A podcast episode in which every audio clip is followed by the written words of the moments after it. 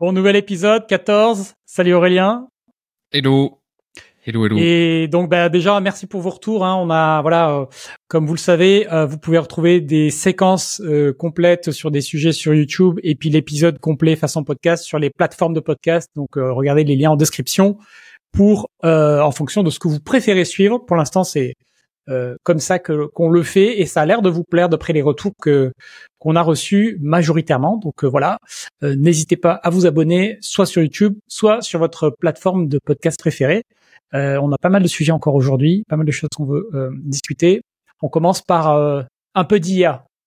Allez, on continue sur cette lancée d'IA. Je crois que toutes les semaines, on va pouvoir parler IA, mais en même temps, c'est bien parce que ça nous permet de ça permet à tout le monde de se mettre un peu à jour. Il y a eu plusieurs actualités assez importantes ou pas, ou spectaculaires. La première, c'est je vais essayer de le mettre dans le montage de la vidéo pour les gens qui sont sur YouTube, mais c'est la vidéo de Will I Am qui a fait un partenariat avec Mercedes, avec Merco, et qui utilise l'IA pour sa musique et qui est connectée à la voiture. C'est-à-dire que quand la voiture, en fonction de la vitesse de la voiture, en fonction de comment tourne la voiture, si elle tourne à droite ou si elle tourne à gauche, eh bien, la voiture modifie la musique et le tempo et l'intensité de la musique. Ce qui rend un truc, moi, je trouve complètement fou, qui donne vraiment une ambiance de dingue dans la voiture, parce que quand tu accélères, t'as la musique qui monte, quand tu décélères, la musique descend, quand tu vas à droite, franchement, c'est vraiment très, très, très, très impressionnant. Ouais, c'est étonnant, c'est l'ambiance que ça crée, ouais. Ouais, donc assez intéressant. Toujours sur l'IA, on a IA de Google. Alors je sais plus comment ils appelaient ça, Genia, je sais plus, mais qui lance une formation que tu peux suivre sur 6 ou 8 semaines de façon assez intensive et qui va te former à l'IA de A à Z. Donc en fait, c'est une formation Google complètement gratuite de ce que j'ai compris. Et tu vas pouvoir accéder donc à l'acquisition de savoir autour de l'intelligence artificielle. Donc c'est très très bien, Bon, ça a des modalités pratiques. On voit que les acteurs se bougent autour de ça pour être pour l'ouvrir au plus grand nombre. Donc ça, je trouve que c'est vraiment une belle opportunité. Ouais, d'ailleurs, tu vois, il y a sur l'IA, mais je sais que Google, notamment, tu peux suivre des formations sur plein de thématiques, gratuitement, oui. Sur la cybersécurité, sur le développement. Enfin, tu peux vraiment.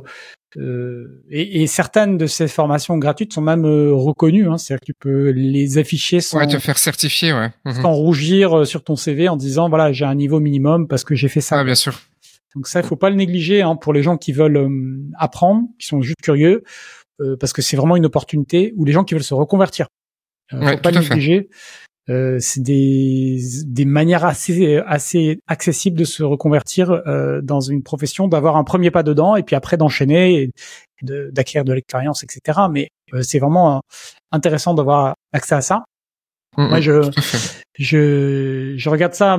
J'essaie de faire suivre ça petit à petit là pour mon fils, le plus grand notamment, l'autre il est trop petit pour l'instant, mais le plus grand de lui faire suivre des formations comme ça en ligne. On a fait un tutoriel sur ils ont été assez malins sur la blockchain là. Il y a un tutoriel qui s'appelle Crypto-Zombie. Donc comme ça parle de zombies, tout de suite ça l'intéresse. Et donc on a développé un smart contract sur la blockchain Ethereum. Donc on a suivi des étapes, c'est rigolo quoi, c'est rigolo à faire. Donc il y a énormément d'outils gratuits. Tout à fait.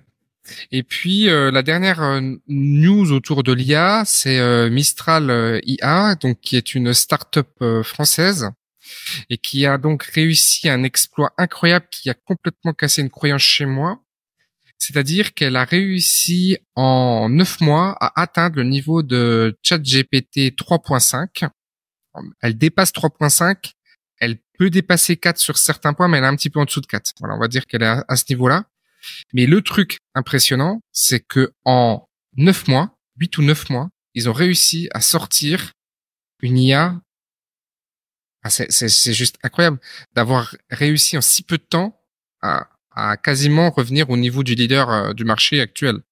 Et donc ça démontre quelque chose. Donc une croyance que j'avais, ça démontre quelque chose, c'est que le temps ne fait pas n'est pas un allié en fait dans l'intelligence artificielle. C'est-à-dire que c'est pas les early pas adopteurs, mais les premiers à s'être lancés sur ce marché-là, donc OpenAI, oui, on va dire, c'est pas, ils vont pas forcément garder le lead en fait. C'est ça que ça veut dire. Oui, c'est clair, c'est clair. C'est clair. Alors que moi, je pensais que si. Ouais, on l'a observé dans plein de domaines, hein, même très technologiques. Hein. C'est pas le premier à innover qui souvent rafle la mise. Mmh. Il a beaucoup de plâtre. Ouais, ce que ça veut dire aussi, c'est que il va y avoir beaucoup d'IA qui pourront être créées assez rapidement et d'un certain niveau, et donc du coup, on va certainement arriver dans une ère dans quelques années où on aura beaucoup d'IA.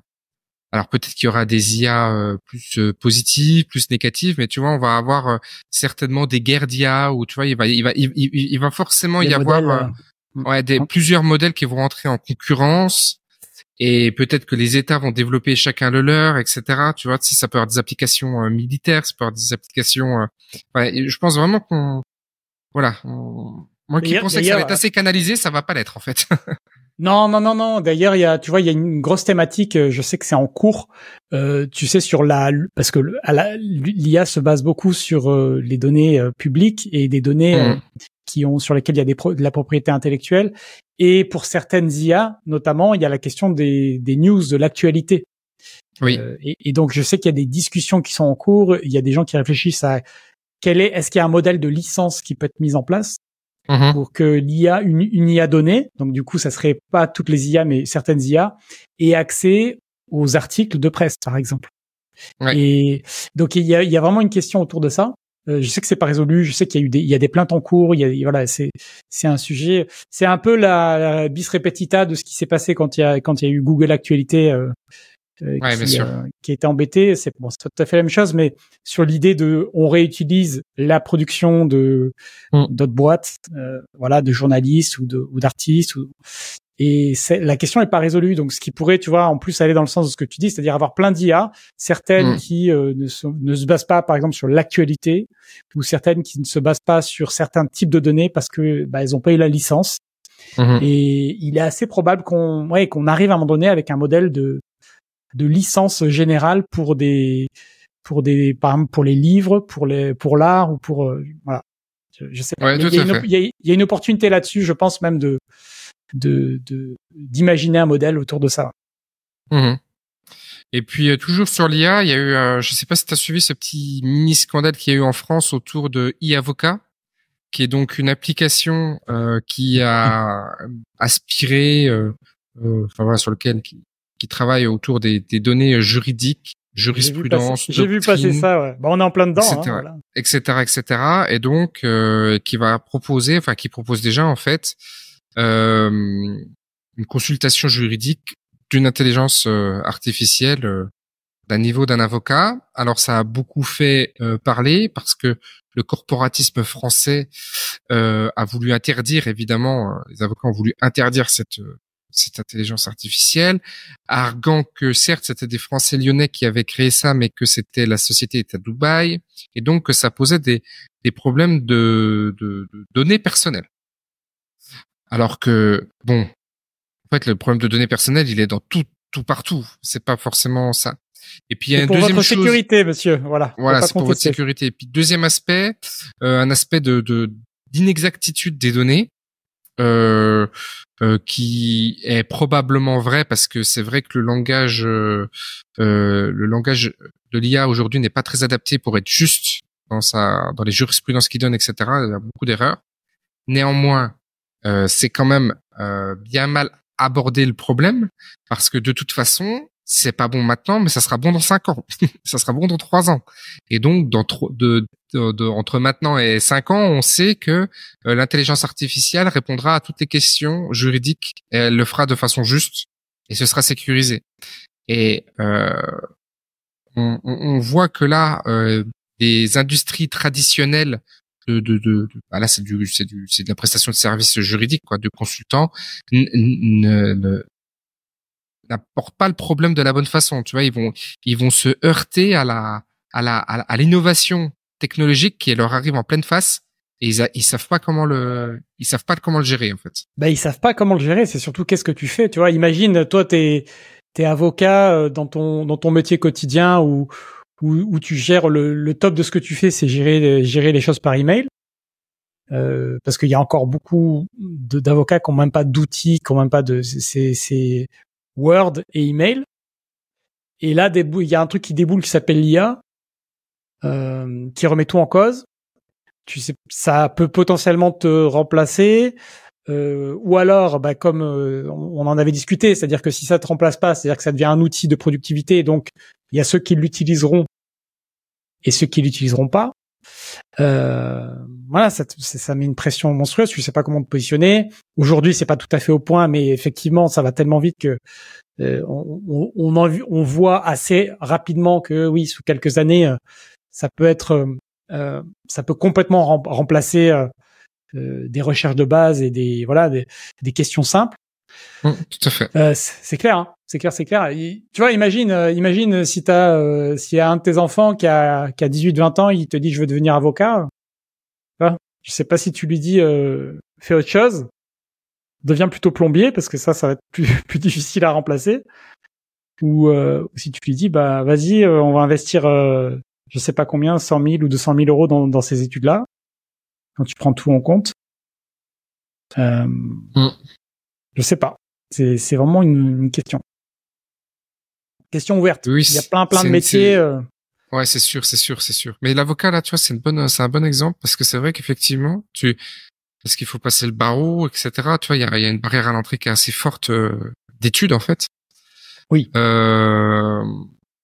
Maintenant, c'est sûr que si toi tu utilises l'IA en tant que, parce qu'en fait j'ai toujours l'impression que c'est toujours la même chose avec l'IA.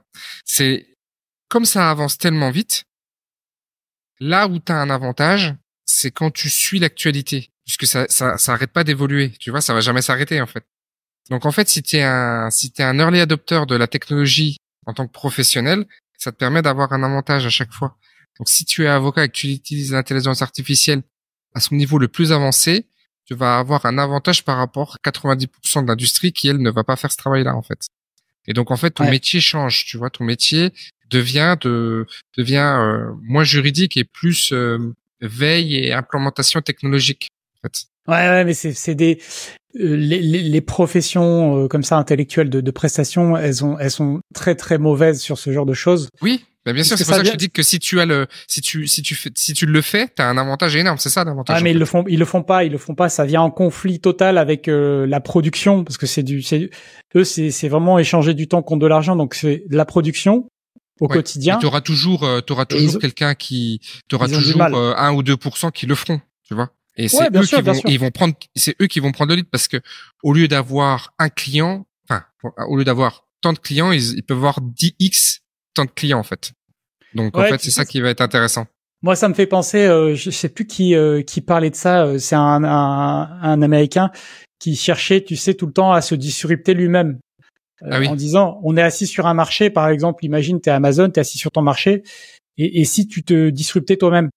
C'est-à-dire si tu sortais une manière de faire, et si tu modifiais ton propre domaine ou si tu lançais une boîte à côté pour te disrupter toi-même. Ouais. C'est-à-dire pour te couper l'herbe sous le pied à toi-même, pour faire quelque chose qui coûte 2 fois moins cher à produire, parce que si tu le fais pas, c'est quelqu'un d'autre qui le fera.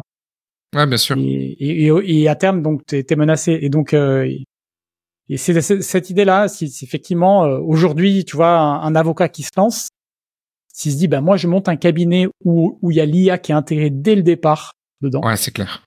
Dès le départ, aujourd'hui, on l'utilise aujourd'hui. Et on l'utilise et on va surveiller du coup, faire de la veille et ouais, ça peut effectivement lui donner un avantage concurrentiel. Parce que en plus cette histoire de e-Avocat, ça me paraît vraiment pas difficile à faire. Je veux dire maintenant du côté du créateur de l'application. Oui. Ça me paraît assez simple parce que au final, c'est de lui faire manger toute la doctrine et toute la jurisprudence et de le faire bosser là-dessus.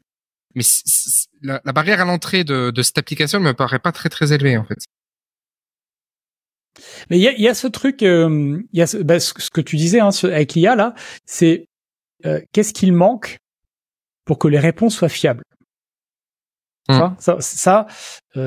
suis pas assez spécialisé pour avoir la réponse, mais c'est une vraie question que je me pose. Qu'est-ce qui manque à l'IA? Tu vois, est-ce que c'est de la puissance de calcul? Est-ce que c'est, tu vois, qu'est-ce qui manque pour que les réponses soient fiables? Parce que on en avait parlé dans une émission précédente, hein. T'as le côté IA créatif qui marche très bien aujourd'hui, puis il y a le côté IA, on va dire recherche assistant auquel tu peux faire confiance, qui marche pas super bien aujourd'hui et qui serait qui a une utilisation qui ouvrait tout un autre champ d'application qui est pas la créativité et qui moi personnellement m'intéresserait peut-être même plus que l'aspect créatif. Ouais, vraiment d'accord. Avoir un assistant de recherche fiable. Mmh. Et pas un assistant où t'as l'impression que c'est un élève de troisième qui te raconte n'importe quoi. Tu vois. Ouais, bien sûr. Mais ça, voilà, ça, je sais pas ce qui manque. Je sais pas ce qui manque, mais le jour où ça arrivera, ça va être intéressant. Ah ouais, mais bon, voilà, il y a une petite réflexion autour de cette polémique assez intéressante. Voilà, un peu sur ce qu'on pouvait dire, un peu sur l'IA. Ouais, bah ouais. Et puis tu sais, pour faire le lien avec, moi je regarde toujours par rapport à l'immobilier, tu vois, l'IA immobilier, ou qu'est-ce que ça peut apporter. C'est pareil, à partir du moment où t'as pas une certitude de la fiabilité des réponses, moi j'ai regardé à plein d'endroits, est-ce que tu peux mettre ça en face d'un locataire, est-ce que tu peux mettre ça. Aujourd'hui tu dis les utilités concrètes, elles sont assez limitées en réalité. Et moi, je continue la veille, hein, mais je me dis, je vois pas concrètement ce que ça peut vraiment m'apporter au quotidien dans ma gestion immobilière ou dans l'analyse d'un deal. Tu vois, c'est pas évident aujourd'hui. C'est pas évident. Ok, je comprends. Ok. On peut passer sur un autre sujet. Tu as vu que nous avons changé de gouvernement, de Premier ministre. Écoute, oui, j'ai vu. Ok. Et j'ai vu une analyse extrêmement intéressante de Finary. Donc, Finary, c'est une application qui s'occupe de gérer tes comptes personnels et de consolider une visualisation de ton patrimoine dans une application, donc dans un seul endroit. Bon, ils font aussi d'autres choses, ils font le gestion de patrimoine, etc. Et c'est assez intéressant parce qu'ils ont développé une chaîne YouTube à côté. Et dans cette chaîne YouTube, ils font de l'analyse de patrimoine, comment ils orienteraient le patrimoine, etc. Puis tu sais que maintenant, avec la loi sur la transparence de la vie publique, tu es homme politique d'un certain niveau, tu es obligé de diffuser ton patrimoine à la haute autorité pour la transparence de la vie politique. Voilà. Et ils ont fait le patrimoine de Gabriel Attal. Et alors, il y a quelque chose je vous laisserai regarder la vidéo. Mais alors, il y a quelque chose qui m'a extrêmement surpris. Donc bon, il a un patrimoine de 1,6 brut, 1 million net. Pour un homme politique de 34 ans, ça paraît beaucoup, mais je crois qu'il y a eu de l'héritage là-dedans. Par contre, il fait quelque chose avec la Société Générale qui est assez étonnant. C'est qu'il se fait prêter en in fine 670 000 euros de capital. Donc, c'est une avance sur trésorerie. Enfin, j'ai oublié la connotation, le titre exact du prêt. Mais c'est donc 670 000 euros renouvelable tous les ans, remboursement in fine, sans intérêt. Et donc, tu vois, la SG lui file ça en avance de trésorerie, qu'il peut utiliser comme il veut, parce que c'est quasiment un crédit à consommation. Il peut l'utiliser comme il veut. Et à côté de ça, il a une assurance vie sur laquelle il a 1,4 million ou 1,14 million, je sais plus. Enfin, tu vois, c'est assez étonnant. Et c'est la première fois que je vois un montage comme celui-là, où tu as une banque qui te fait une avance de trésorerie, certainement backée par cette assurance vie, en fait. Ouais, c'est pas courant, ouais. C'est assez étonnant, en fait. C'est vraiment très, très, très étonnant. C'est vraiment très étonnant. En effet. Et personne ne relève. Tu sais, j'ai cherché beaucoup en me disant peut-être que tu vois c'est un montage dont j'ai pas l'habitude mais personne ne relève. Tout le monde dit ah tiens c'est étonnant il a ça, mais personne se pose la question pourquoi il fait ça. Tu vois c'est comme si c'était de l'argent qui était prêté gratuitement puisqu'il y a pas d'intérêt, enfin, les intérêts sont à zéro et que c'était pour mettre sur l'assurance vie tu vois et qui capitalise comme s'il se faisait prêter de l'argent gratuitement pour mettre sur l'assurance. Très bizarre, très bizarre. Ouais c'est très étonnant. Et je serais assez intéressé si quelqu'un dans l'audience sait ou connaît quelqu'un qui pourrait nous dire pourquoi, dans quelle mesure on peut, on a intérêt à faire ça en fait. Parce que je pense que c'est très bien ficelé. Et c'est étonnant. D'ailleurs sur ces histoires de patrimoine, t'as tout le monde qui a fait sa petite vidéo et les gens sont tellement incompétents qu'ils disent tellement n'importe quoi. Donc il y a beaucoup de gens qui se sont cramés les ailes à dire n'importe quoi sur le patrimoine alors qu'ils sont un peu cotés, tu vois, sur la place financière ou ah, tu veux dire des gens qui ont commenté le patrimoine, c'est ça? Ouais, et c'est là que tu vois que les gens parce que tu sais, il a une assurance vie avec 158 € dessus et il y en a qui disent bon bah c'est n'importe quoi, tu fais pas ça pour ça, etc. Alors qu'ils ont pas compris qu'en fait c'était juste pour fiscalement prendre date en fait, tu sais. Et t'as plein de gens qui s'arguent de faire du conseil, qui ont commenté, qui se font démonter la tête par d'autres qui font aussi du conseil. En disant, regarde, mon collègue, il a dit ça, mais il dit n'importe quoi. Très intéressant. C'est un sacré milieu, ça, hein, ce milieu. Conseil en investissement.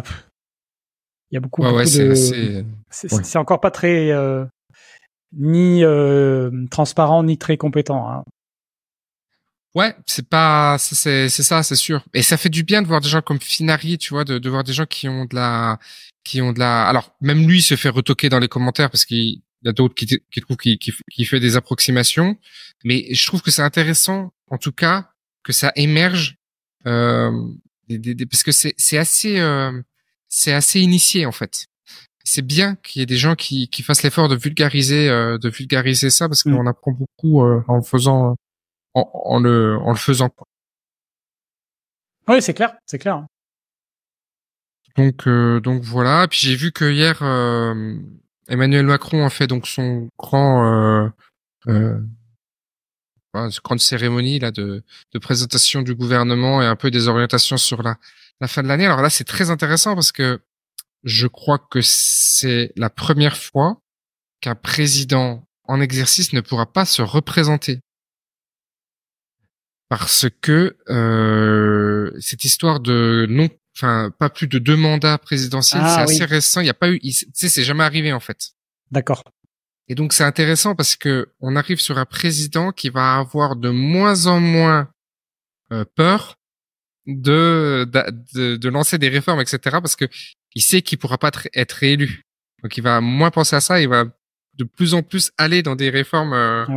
Un peu profonde. Donc, ça va être intéressant à suivre parce que hier il y a eu quand même quelques annonces, tu vois, l'uniforme à l'école. Des 2026, grandes mesures de vision pour la France, je vois ça. Ouais. Mais tu sais des mesures un petit peu. Il veut arrêter le congé maternité paternité qui était sur 3 ans pour le remplacer par un congé 6 mois. Pour papa et maman, pour tout le monde en fait, pas que pour les femmes. Donc c'est-à-dire que les hommes pourront eux aussi prendre 6 mois de congé en fait. C'est intéressant parce que on en a parlé, c'est marrant, l'épisode dernier et les chiffres sont sortis là il y a 2 jours là. J'ai vu la fécondité en France et t'as vu c'est moins 6,6 je crois. Ouais, et on arrive à des niveaux qui sont aussi bas que pendant la Seconde Guerre mondiale. Donc, non, mais de toute façon, c'est bon. Les raisons, on les connaît. Hein. Ouais. Faut avoir un minimum confiance dans l'avenir. Faut avoir, voilà. Ouais. Il y a plein de raisons. Hein. Il y a des raisons sanitaires. Il y a des il y a tout un tas de facteurs qui font que. Ça va être assez intéressant de voir sur les prochaines années comment ça va évoluer ça, mais c'est sûr que. Ça va être un sujet parce que une démographie comme ça qui s'inverse, si elle venait à s'inverser, c'est un vrai Un vrai game changer. C'est un vrai changement de... On en avait parlé, je regardais les... Tu peux regarder hein, le nombre de... Les pays les plus concernés par par la faible démographie. Et dans les grands pays qui sont les plus concernés, tu trouves la Corée, le Japon et l'Espagne aussi. Ah, l'Espagne, j'ai vu. Et donc, vraiment, la question se pose. Hein, tu dis, ça vaudra quoi, tu vois, quelle est l'incidence sur l'immobilier dans un pays comme par exemple, le Japon, où ils ferment, je sais pas combien de centaines d'écoles par an, parce qu'il y a de moins en moins d'élèves. Voilà. Comment ça reconfigure? Ça veut pas dire que l'immobilier va baisser forcément partout, parce qu'ils ont quand même des gros centres urbains très concentrés qui resteront concentrés, mais ça veut probablement dire qu'il va y avoir un effet d'assèchement autour. Donc c'est intéressant. Tu te dis si t'achètes de l'immobilier par exemple là-bas, à mon avis, il vaut mieux acheter très très bien centré, très bien placé. Oui. Que si t'achètes effectivement quelque chose autour ou à la campagne ou en périphérie, il risque d'y avoir un effet d'assèchement. Mais c'est pas évident, d'anticiper hein, ce genre de questions. Et puis effectivement après, il y a des. D'ailleurs, j'ai vu une discussion assez intéressante sur ça qui posait la question de l'impact sur l'économie. Quels effets ça va avoir sur l'économie, sur la productivité d'un pays. Et la personne parlait du Japon, justement, et disait qu'en fait, le Japon avait une population qui diminuait, mais qu'en fait, les gens travaillaient tellement que la richesse par habitant ne diminuait pas. Et que du coup, ils conservaient finalement un bon niveau de vie. Le niveau de vie des Japonais, en fait, avait pas baissé. Contrairement à d'autres pays qui ont une démographie qui baisse et qui voient en fait la richesse par habitant baisser. Et je me suis amusé d'ailleurs à regarder aussi du coup la richesse par habitant des pays. Parce que tu vois que c'est un bon indicateur. Parce qu'en France, en fait, on utilise souvent la richesse du pays pour dire que c'est la 6e ou 7e puissance mondiale. Mais en fait, quand tu regardes la richesse par habitant, tu vois que la France, elle est 26e. En fait, la richesse par habitant en France est plutôt faible pour un pays qui est. Donc, selon le chiffre que tu prends, comme toujours. Ça donne pas la même vision des choses et tu vois que en France la richesse par habitant est plutôt basse et donc c'est le PIB PIB par habitant. Voilà. Donc c'est sûr. Et puis donc la France et le Japon sont plutôt au même niveau. Voilà. Sur ce point de vue là. Et Malte est au même niveau que la France. Tu vois parce que souvent Malte on voit ça comme une petite île pauvre en Europe. Oh ben ça. Ouais. Le PIB par habitant de Malte, c'est le même que celui que la France. Voilà. Ah non, mais c'est sûr. Il y a une vraie réflexion à avoir quand tu regardes les chiffres des angles différents en fait. Ça c'est vrai. C'est vrai. Ouais, ça donne des éclairages différents. Alors évidemment, dans les pays les mieux cotés, tu vas trouver Luxembourg, Singapour. Quelques pays nordiques, la Suisse, voilà. Mais ça donne une autre lecture. Ouais. Oui, non, sinon, après, dans les, j'ai pas tout regardé, mais c'est vrai que Macron, sinon, il a fait aussi des petites annonces sur, encore le droit du travail, les droits des chômeurs, etc., qui vont encore baisser. Je pense vraiment qu'il y a une volonté de remettre tout le monde au travail, là. C'est vraiment là, ça. Alors, moi, je t'avoue que c'est vraiment j'essaie de moins regarder, de ne plus regarder l'actualité, surtout politique en France, parce que je trouve là, ça c'était quand même il y avait quand même beaucoup d'annonces, donc c'était quand même intéressant de regarder un peu ce qui se dit. Ouais, mais bon, enfin, moi, je trouve ça complètement déplorable et futile. Moi, ça m'apporte rien de regarder ça, de savoir que, qui va changer des trucs à droite et à gauche, Ouais, mais t'as pas d'entreprise en France. C'est aussi pour ça. Ouais, non, mais c'est sûr. Et puis, nous, on est plus sensible à ça, tu vois, parce que c'est quand même ça. C'est les Comme on a beaucoup la pénurie de la main d'œuvre, elle est très très présente, donc oui. On suit, c'est sûr.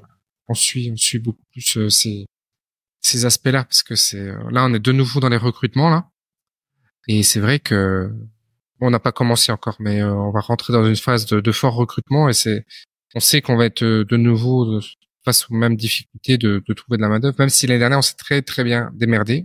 Les équipes se sont très très bien démerdées pour recruter. Voilà, c'est toujours un peu cyclique cette histoire, et voilà. Mais Macron avait quand même cette volonté de libéralisation de l'économie, et il a dit qu'il allait en remettre une couche. Donc, je pense que on peut. C'est une intuition que j'ai, mais moi j'ai l'intuition que comme il va pas pouvoir se représenter, sauf s'il décide de le faire, mais franchement, ça me paraît impossible politiquement. De faire passer une réforme constitutionnelle juste pour ça aujourd'hui, ça, je vois pas comment il peut faire. Et donc, je pense qu'il peut lâcher les chevaux sur la fin du mandat là. D'ailleurs, tu vois bien que le gouvernement déjà qu'il a pris un gouvernement de droite. Enfin, tu sais, c'est très très clair. Il a pris que des gens de droite. C'est assez un gouvernement très resserré, 15 ministres. C'est clairement c'est pas pour rien quoi. Ouais, moi bon, je te dis. Ok. Prochain sujet. Aucun intérêt. Je suis plus intéressé par ce qui se passe en Argentine. Ah oui. Tu vois le président qui fait une photo dans un avion commercial en disant voilà, je prends l'avion, je viens faire économiser 390 000 $, au peuple argentin parce que c'est leur argent, ça. Tu vois. Là, je me dis bon, on a quelqu'un qui fait ça dans l'intérêt des gens. Ouais, bien sûr. Ça fait très longtemps que j'ai pas ressenti ça en France, donc. Ok. Eh ben, passons au prochain sujet. Prochain sujet. Eh ben, c'est toi. Sans transition. Je suis tombé sur. Je suis désolé, ça va un peu dans le même sens. Je suis tombé sur un tweet là qui a un peu tourné de quelqu'un qui a ressorti une fiche de paix là depuis 1980. Ok. Et qui montrait son taux de cotisation quoi. En gros, il y avait un taux de cotisation qui était. C'était quoi, de l'ordre de 15%, je crois, si je dis pas de bêtises, sur le document. Quand t'accumules vieillesse, chômage et tout ça. Et qu'en gros, tu te rends compte que depuis 1980, ça fait 2,5 fois d'augmentation de cotisation, de prélèvement, de tout ce que tu veux. Ouais.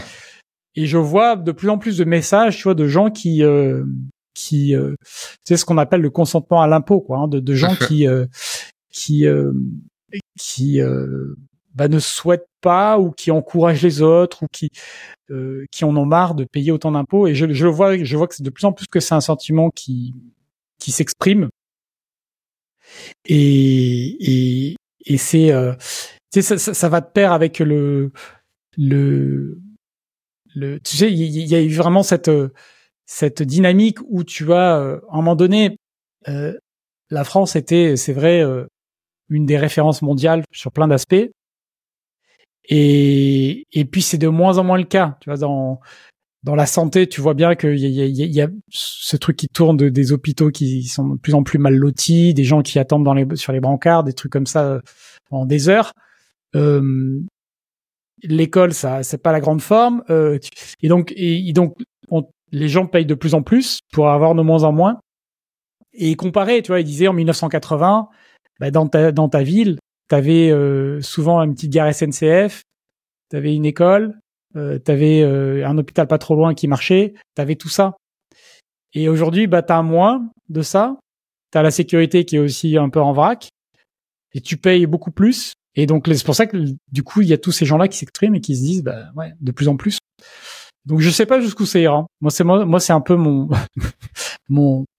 questionnement, je me dis jusqu'où ça ira, combien de temps ça va durer, combien de temps ça va tenir, et parce que c'est pas nouveau en fait dans l'histoire, ce phénomène de il y a un système, il y a quelqu'un qui prélève des impôts, puis plus ça va, plus il prélève, puis ils ont des besoins, tu sais pas trop où va l'argent, mais voilà, on prélève, et puis à un moment donné ça pète, et dans l'histoire c'est quelque chose qu'on a observé à plein de moments, hein, dans l'histoire même française. Hein. Donc je me demande jusqu'à quand ça va durer en fait. Et voilà. Ouais, c'est sûr. Mais le problème c'est que t'as plein de Tu vois, on parlait de Macron et de son discours. Bon, il a annoncé une baisse d'impôts pour les couches moyennes, et je pense qu'il va le faire. Et mais ça va être encore des formes de crédit, de machin, de ça va être du. C'est... Tu vois, nous quand on veut faire des primes pour des salariés, par exemple, c'est un vrai casse-tête. C'est vraiment un vrai casse-tête parce que tu as plein. Si tu donnes une prime comme ça, ça te coûte les yeux de la tête. C'est vraiment, c'est les gens se rendent pas compte à quel point tu veux donner 1000 balles à quelqu'un. C'est mais t'as ouais. toujours des primes. Alors il y a des primes qui s'appellent d'ailleurs encore la prime Macron. T'as les heures sup, t'as une partie qui est défiscalisée, etc. Et en fait, tu passes un certain temps à faire tourner des simulations avec tous les avantages que tu peux offrir, utiliser. Est-ce que tu fais une prime d'intéressement, machin, etc. Et tu peux avoir des trucs qui sont complètement défiscalisés. Donc c'est chiant parce que au final, c'est très compliqué de savoir combien te coûte un salarié quand tu te dis bah tiens, j'embauche quelqu'un. C'est assez compliqué. Alors t'arrives à le faire avec l'expérience et puis les mais c'est pas simple. Quoi. C'est pas simple. La fiche de paie, elle est incompréhensible à lire. Tu sais, maintenant il y a je voyais là t'as mis le poste. Il y a les 4 lignes. Il y a les 4 lignes. Là t'en as 72, tu vois. Et les salariés ne comprennent pas. En plus t'as le prélèvement à la source. Enfin bon, c'est compliqué. C'est... Hein. Mais c'est un vrai, moi c'est une vraie réflexion. C'est pareil, c'est un sujet hyper intéressant, mais tu sais, un système par nature a tendance à se complexifier. Mmh. Surtout quand t'as des gens qui sont payés pour rajouter des règles en permanence. Complexifier, ouais. Ouais, surtout quand ils ont un intérêt à rajouter des règles parce que ça va légitimer leur rôle. Donc un système a tendance à se complexifier et j'aimerais, tu vois. Comment tu fais le chemin inverse? Comment tu simplifies les choses? Comment tu allèges? Comment tu... Alors, il y a l'effet tronçonneuse, ce qui est en train de se passer en Argentine. Mais pour arriver là, ça veut dire que ça fait 20 ans que les gens sont dans la pauvreté et que le pic... C'est pas simple. Hein. Ouais, ça va pas se faire comme ça. Le pic du pays, c'était il y a un siècle, je crois, que l'Argentine était un pays riche. Donc, tu vois, la dégringolade qu'il faut et le temps qu'il faut. Et je me dis, comment on fait pour inverser la donne sans en arriver là? Parce que ouais, ça veut dire que potentiellement, si on attend, si on calque ça sur la France, ça veut dire qu'il va se passer encore 50 ans de dégringolade. Hein. Ouais. Tout à fait. Et comment on fait pour alléger les choses, pour simplifier les choses, pour retirer des règles, pour, c'est une vraie question. C'est une vraie question. Non, c'est sûr. Mais, ouais, donc avoir les allègements. Après, t'as toujours des lois d'exception, t'as toujours bon, tu vois, c'est un peu des. Mais bon, c'est vrai que c'est ouais, ça va être compliqué, de construire en France, ça va être compliqué de. Ça. Tout est compliqué. Donc, moi déjà, quand je vois les entrepreneurs que je connais et enfin, les trois quarts, ils se sont barrés. Hein. Ils sont pas en France. Hein. Enfin, à moins d'avoir une activité physique en France, ils sont pas en France. Hein. Ils sont pas en France et puis ils veulent pas revenir. Hein. C'est terrible. Hein. Là, encore pour parler encore de l'Argentine, tu vois, ils ont libéralisé le marché de l'immobilier, justement, la location. Donc en gros, la nouvelle règle, c'est il y a plus de règles. C'est un accord de gré à gré. Mais c'est vraiment ce qui a été fait. Hein. Accord de gré à gré, vous débrouillez. Donc évidemment, dans la presse française, il y en a qui en ont parlé en disant que c'était le grand méchant loup et que voilà, c'était forcément une mauvaise chose. Mais par contre, ce qu'ils ont déjà vu sur un mois, parce que tout ça c'est très récent, hein, sur un mois, ils ont les prix qui ont baissé de 20%, les prix de la location, et ils ont 2 fois plus d'appartements disponibles sur le marché. Ouais. Donc voilà. Après, je pense que les raisons de ça, c'est que il y a le côté le fait que tu puisses du coup dans le contrat définir les règles que tu veux, ce qui fait que t'es plus incité à louer, qu'il y avait des biens qui étaient à la vente qui se vendaient pas, du coup les gens les remettent en location. Enfin du coup ça fluidifie le marché de manière générale.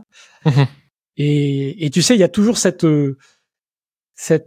arrogance. Des gens qui font les règles à croire qu'ils savent quelle est la règle qu'il faut faire, quelle est la décision, quel est le cadre qu'il faut poser. Et bon, il faut un minimum de règles, mais de là à aller régler, légiférer sur chaque décision, chaque millimètre, tu te rends compte que ça marche pas vraiment, hein. Ça marche pas vraiment. Non, bon, après on pourra parler des heures de la réglementation. C'est là-bas, c'est la nouvelle barrière à l'entrée en fait. Hein. C'est si tu traverses ça, tu peux faire des trucs assez incroyables. Je lisais là des articles d'investisseurs en France là qui vont lancer de nouveaux projets. L'investisseur en fait, ce qu'il fait, donc c'est même pas. Bon, on peut l'appeler investisseur quand même. C'est que il fait passer le permis en fait. Tu vois, c'est-à-dire qu'il a un projet, il a un projet immobilier, par exemple, de promotion immobilière, et lui, il va se concentrer sur faire passer le projet, de faire valider par l'urbanisme le projet. Et après, il trouve des investisseurs, etc. Mais tu vois, ça devient presque un métier à part entière, un petit peu comme à Lisbonne, d'ailleurs, de pouvoir d'obtenir l'accord. Tu vois, donc le mec n'est focalisé que là-dessus. Et après, il fait des tours de table avec des investisseurs, etc., où il revend, ou tu vois.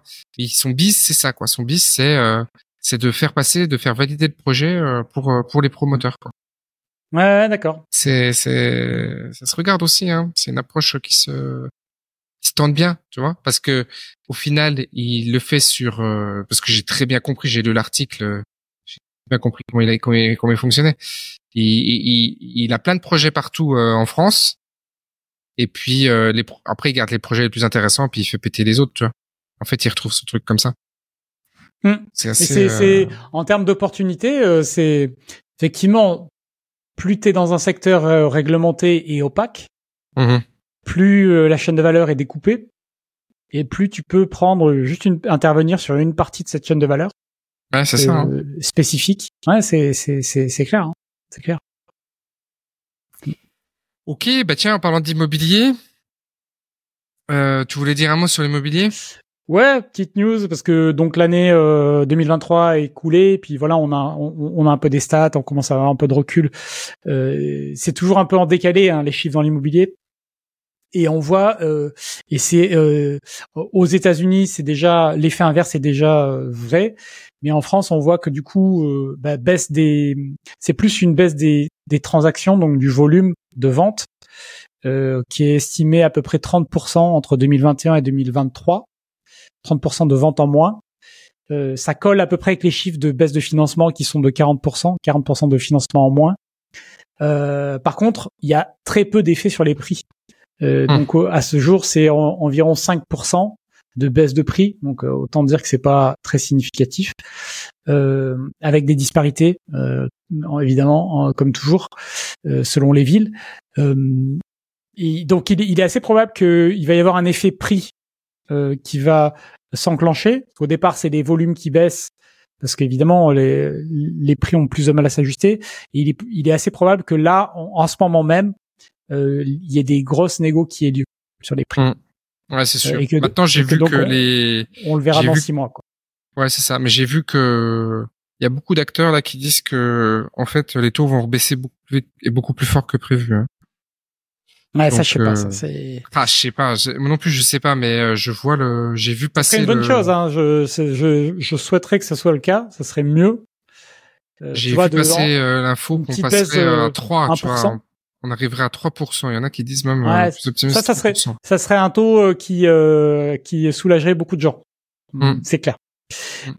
Et aux États-Unis, on voit que les prix sont repartis à la hausse dans certains endroits, que les volumes sont meilleurs. Mais tu vois, ta prédiction de l'année dernière à dire qu'il fallait acheter maintenant là, c'était maintenant, c'est maintenant qu'ils ont fait les négos. Ah oui, je pense que là c'est une bonne période. Vraiment, là, vraiment maintenant, parce qu'en 2024. Fait, on a une toute petite baisse, mais le marché il va repartir à la hausse. Et moi, je suis sûr qu'il va repartir à la hausse.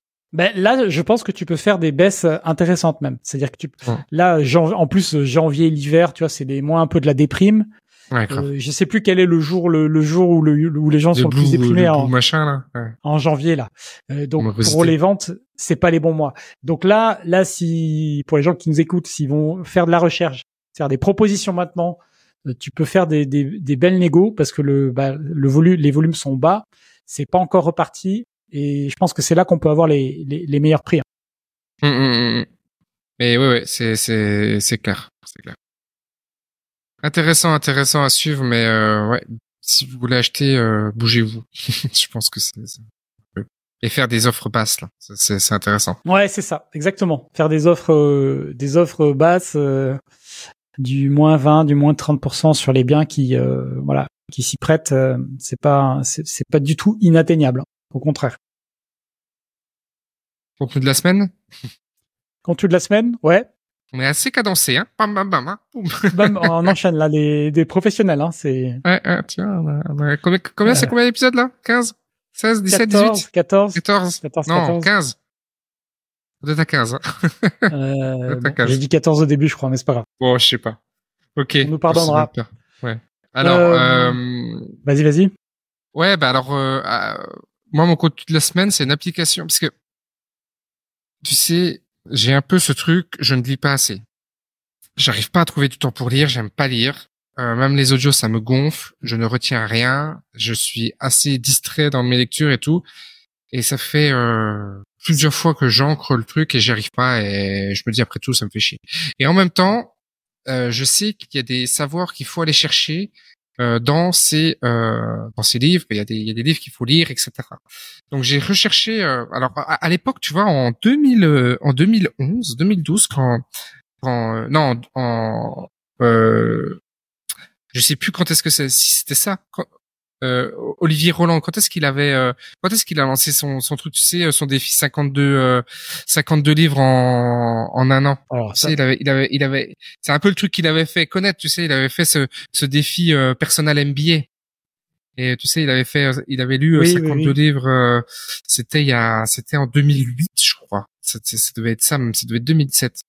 Et j'avais adoré parce que il résumait sur son blog des livres pour changer de vie. Il résumait des 52 livres les plus importants qu'il avait repérés.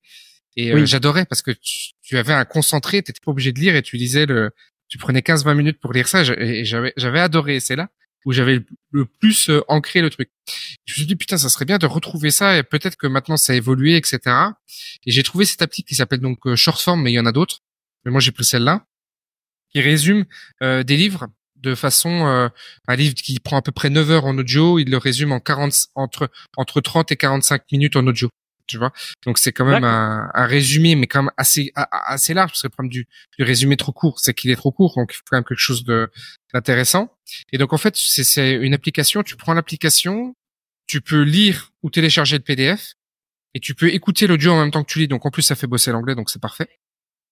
Et ce que j'ai trouvé excellent, c'est qu'à la fin, tu as des exercices qui mettent en application ce que dit le livre. Et en plus de ça, dans les résumés, il te dit, tiens, l'auteur, il dit ça, il va chercher des articles de recherche en disant, tiens, si ça t'intéresse, tu peux lire tel article.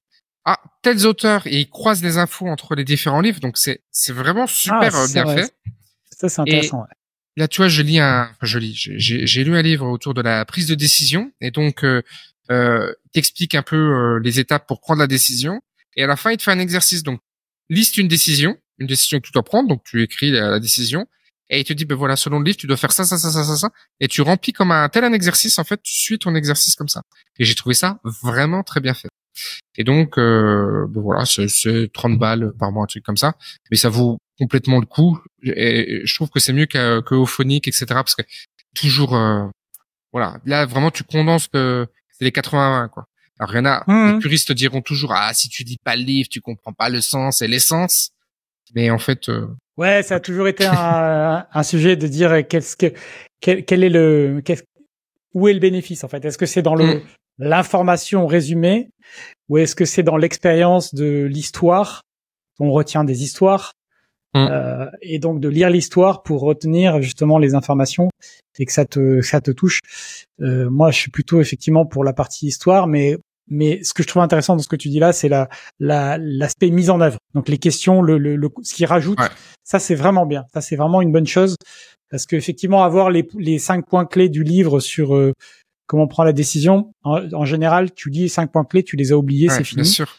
Et en fait, je le vois comme une parlais au début de la formation, je le vois comme une formation continue en fait. Et c'est ça que je trouve que je trouve vraiment très très bien, c'est que tu as une mise en œuvre extrêmement simple et pratique et tout de suite dire tiens, et là je l'ai mis en défini, j'ai commencé les exercices, j'ai mis de côté, mais je sais que je vais revenir dessus, tu vois, pour réimplémenter ce qui est dit dedans. Donc voilà. Bon, il y en a d'autres, hein. Il y a pas que cette application, il y en a plusieurs là qui. Et il faut absolument qu'ils mettent une IA dans cette appli, quoi. Ils mettent une IA avec les questions pratiques. C'est évidemment énorme. Ce qui va arriver là. C'est évidemment ce qui va arriver. J'ai hâte. Hein. Franchement, j'ai hâte dans 2-3 ans là. Hein. Vraiment, ça va être top. Hein. En complément, il y a un podcast que j'écoute qui s'appelle The Founders. Donc fondateur en anglais, Founders, où le gars il résume des livres et il te fait des podcasts d'une heure et c'est vachement bien. Il est très très bon. Donc il n'y a pas le côté exercice pratique, etc. Par contre, il va choisir les passages du livre qu'il trouve intéressant. Mm-hmm. Il va lire certains passages et il va faire des commentaires aussi et il va croiser avec d'autres livres qu'il a lus. Et donc c'est un très très bon podcast que je recommande de lire. Et c'est essentiellement sur des entrepreneurs. Hein. Ouais, bien sûr. Et il lit des biographies, essentiellement des biographies d'entrepreneurs. Donc voilà. C'est un vrai sujet, effectivement, la question de la lecture. Là, tu vois, à Noël, j'ai reçu la dernière biographie d'Elon Musk. Et je vois que j'ai commencé à lire les premières pages, mais en fait, je lis pas. Et ça fait le point avec mon contenu de la semaine qui est le minimalist phone. Donc, tu sais, aujourd'hui, tu peux acheter un téléphone sur lequel il n'y a rien. Donc, il y a des gens qui soit achètent des vieux téléphones à clavier, soit tu as l'équivalent d'un smartphone, mais qui n'est pas un smartphone sur lequel tu ne peux pas installer d'appli. Et donc, il y a des solutions intermédiaires qui existent, qui est d'installer une appli qui va remplacer ton launcher d'appli et pour créer un téléphone minimaliste. Parce que effectivement, alors j'avais déjà essayé plein de trucs. J'avais déjà une appli de détox, donc qui limitait le temps que je pouvais utiliser certaines applis, qui bloquait certaines applis à partir d'une certaine heure. Okay. Mais je me rends compte que c'est pas assez parce que le côté un truc qui marche bien, c'est quand tu mets par exemple ton écran en noir et blanc. Tu vois que tout de suite c'est beaucoup moins intéressant à regarder. D'accord. Mais il faut reverse, c'est un peu reverse engineer le téléphone parce que il a été conçu pour que tu sois constamment dessus et à l'utiliser beaucoup. Et je vois bien que je passe du temps dessus et trop de temps dessus. Même si dans mon cas, c'est à la fois un outil de travail, mais quand même, ça m'apporte pas et voilà. Et donc, installer cette appli-là qui s'appelle, donc vous tapez Minimalist Phone, sur le store. Il y a plusieurs applis. Il y en a des gratuites, des payantes. Et ça va remplacer ton launcher. Là, je peux montrer l'écran. Ça sera pour ceux qui sont sur YouTube. Et ça te fait un truc qui est une liste, en fait. Ça, ton launcher, c'est ça. C'est une liste. Tu choisis 4 ou 5 applis que tu veux avoir sous un clic. Mais c'est une liste. Il n'y a plus d'icônes. Il n'y a plus de notifications, évidemment. Et c'est assez basique. Ça rend le téléphone moins intéressant. Parce que même quand tu vas aller chercher une appli, il faut taper le nom de l'appli. Ouais, bien sûr. Donc voilà, l'objectif, c'est d'utiliser moins le téléphone, de passer moins de temps sur les réseaux sociaux et même durant la journée. Sachant que moi, le soir, le téléphone, ça devient une brique. Je peux rien faire dessus à partir d'une certaine heure. Putain, ça, c'est vraiment... C'est vrai que moi, le téléphone, c'est vraiment... Ouais, c'est collé à moi. Hein. C'est vraiment... Ouais, non, mais moi aussi, mais trop. C'est pour ça que je vois que c'est pas ce que j'ai envie de faire. Et tu vois que justement ça prend du temps sur du temps de lecture ou du temps à faire autre chose. Du temps à faire autre chose et je suis tombé sur une vidéo justement hier, je regardais quelqu'un qui parlait, tu sais, il y a tout ce mouvement de la dopamine détox. Donc qui parlait de ce moment-là en disant que c'était au final pas très scientifique, c'était plus du dev perso que de la science parce qu'effectivement, c'est pas aussi simple que ça le mécanisme. Et que, en gros, il disait, bah, si vous avez le droit de vous détendre sur TikTok, si vous voulez vous détendre sur TikTok, bon, ok. Moi, c'est pas dans cette optique-là que je le fais parce que, effectivement, je pense qu'aujourd'hui, les réseaux sociaux, ça a remplacé un peu la télé. C'est-à-dire que, avant, nos parents, ils rentraient, après le travail, ils allumaient la télé, et puis la télé, ils restaient devant la télé pendant 2 heures. tu sais, à se détendre en disant, en mode, voilà, j'ai le cerveau grillé pour la journée, je regarde une émission de télé ou je regarde un film. Aujourd'hui, on fait ça avec les réseaux sociaux, mais au lieu que ce soit 2 heures le soir, en fait, c'est un peu tout le temps, toute la journée, quoi. Et donc, même s'il n'y a pas c'est pas aussi simple cette question de dopamine et etc. et d'addiction au téléphone, je vois quand même dans mon cas que tu sais, le nombre de fois où tu déverrouilles le téléphone, où tu allumes l'écran, c'est trop, quoi. C'est trop. Donc j'essaie de, tu vois, d'aménager des périodes en me disant, finalement les réseaux sociaux, je vais plus les utiliser quand je suis devant mon ordinateur, et puis c'est une période de travail. Et donc voilà, l'idée c'est que ce côté minimaliste participe à ça, et que ce soit, tu sais, de retrouver dans les cadres quand tu travailles sur simplement le fait d'être présent dans ta vie. Il y a quand même cette idée que t'es présent dans ta vie quand tu décides de ce que tu fais au quotidien. Tu peux décider du divertissement, mais tu peux aussi décider des projets au long terme. Et si t'as des raccourcis, si t'as des incitations, si t'as des ingénieurs et des gens qui ont développé, qui ont travaillé pendant des mois sur créer des mécanismes d'addiction sur certaines applis ou d'autres, ça peut quand même te hacker dans tes objectifs. Donc, dans Shortform, tu as l'essai gratuit. Et donc, un des essais gratuits, c'est Deep Work, le livre Deep Work. Et dans Deep Work, il te dit que...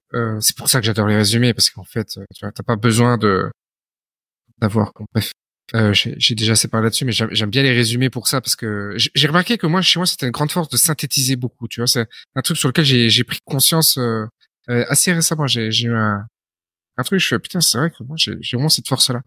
Et j'adore ça pour ça. Et donc, dans Deep Work, il dit quoi? Il dit que c'est bien de s'ennuyer, en fait, pour travailler le Deep Work, d'avoir des moments d'ennui, en fait, dans la journée.